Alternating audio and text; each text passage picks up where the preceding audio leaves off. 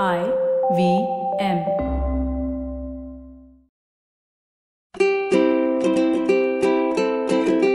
Hello, and welcome to the Habit Coach podcast. I am Ashdin Doctor, your habit coach. Today's fun fact of the day is that studies have found that fidgeting can actually help you burn up to 350 calories a day. That's crazy. It's almost a 40 minute walk on a treadmill, or one plate of sev puri, or four chocolate chip cookies. Hmm, imagine what we could do with 350 extra calories. Your mom clearly had it wrong when she said, sit quietly, stop fidgeting. Even if that number sounds exaggerated, shake a leg.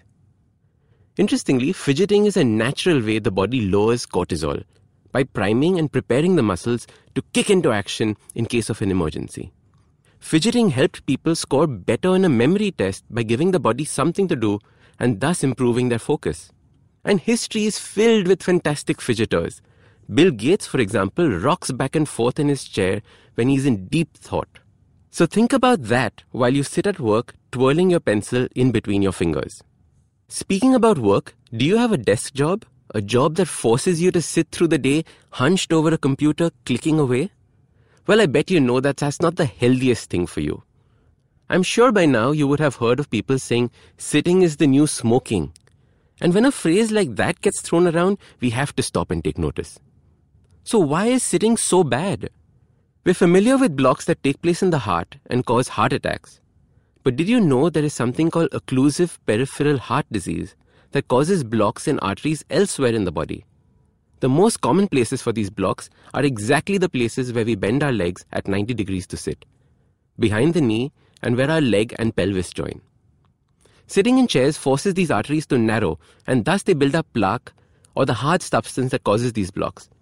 It's like adding a bend to a garden hose. The water pressure builds up and moves slower through the pipe.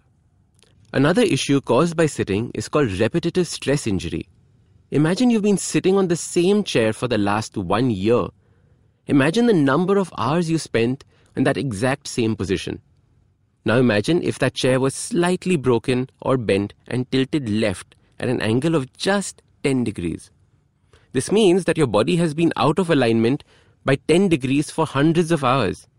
The armrests on the same chair are just a few centimeters too high and make you shrug when you place your hands on them. These two simple misalignments that would have gone unnoticed could lead to neck strains, backaches, frozen shoulders, and even scoliosis. This happens at home as well. I see this often amongst people who only sit in their favorite spot on a sofa. Remember Sheldon from Big Bang Theory? Very often the sofa cushion loses its shape and tilts to one side more than the other. Now imagine Sheldon hobbling along holding his back and saying, That's my spot. So, your habit to deal with these sitting issues is simple have three different working or sitting positions on a chair at your desk, or using a standing desk. This is easy if you have a laptop, just pile a few books or invert a dustbin and use that as a stand. Sitting on a sofa with a laptop on your lap or on a cushion.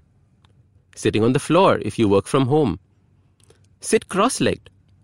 If you're forced to sit on a chair at a desk, then swap chairs with two friends sitting nearby.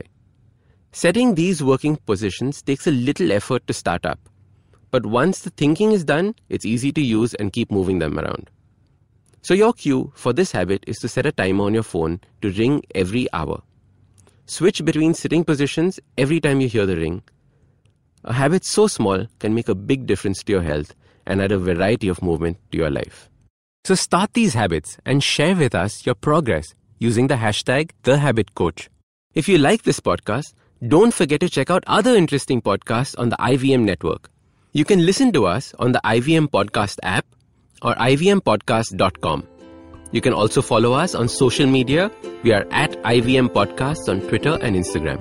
If you want to reach out to me, I am Ashdin Doc on Twitter and Instagram.